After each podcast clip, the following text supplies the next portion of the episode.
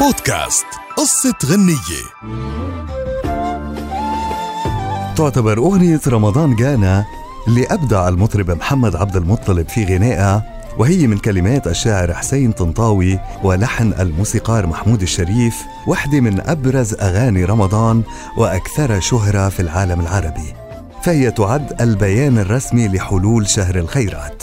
ووحدة من أغاني رمضان اللي بتبث بالنفوس فرحة وبهجة. رمضان جانا وفرحنا به بعد غياب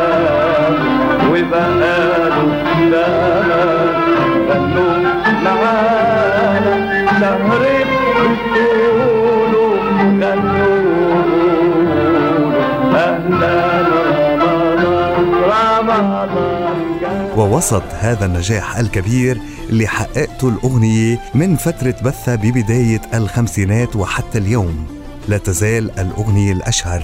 وعن هذه الأغنية أكيد في قصة وحكاية يمكن مش كتار بيعرفوها.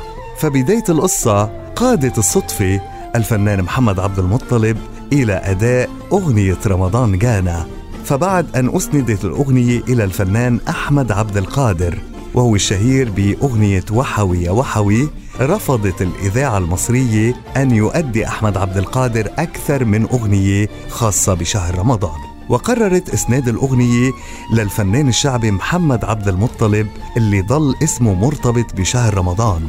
وبيقول الإذاعي الراحل وجدي الحكيم إنه عبد المطلب بوقتها حصل على ست جنيهات مقابل هذه الأغنية لصالح الإذاعة والمبلغ كان كتير قليل ولكنه كان محتاج لهذا المبلغ ومثل ما بيقولوا بالمصري لأنه كان مزنوق فيهم قوي. وبينقل وجد الحكيم اللي حاور محمد عبد المطلب إنه كان يحكي له دايما عن إنه أغنيته اللي غناها بخمسينيات القرن الماضي هي بيان رسمي لإعلان قدوم شهر رمضان المبارك.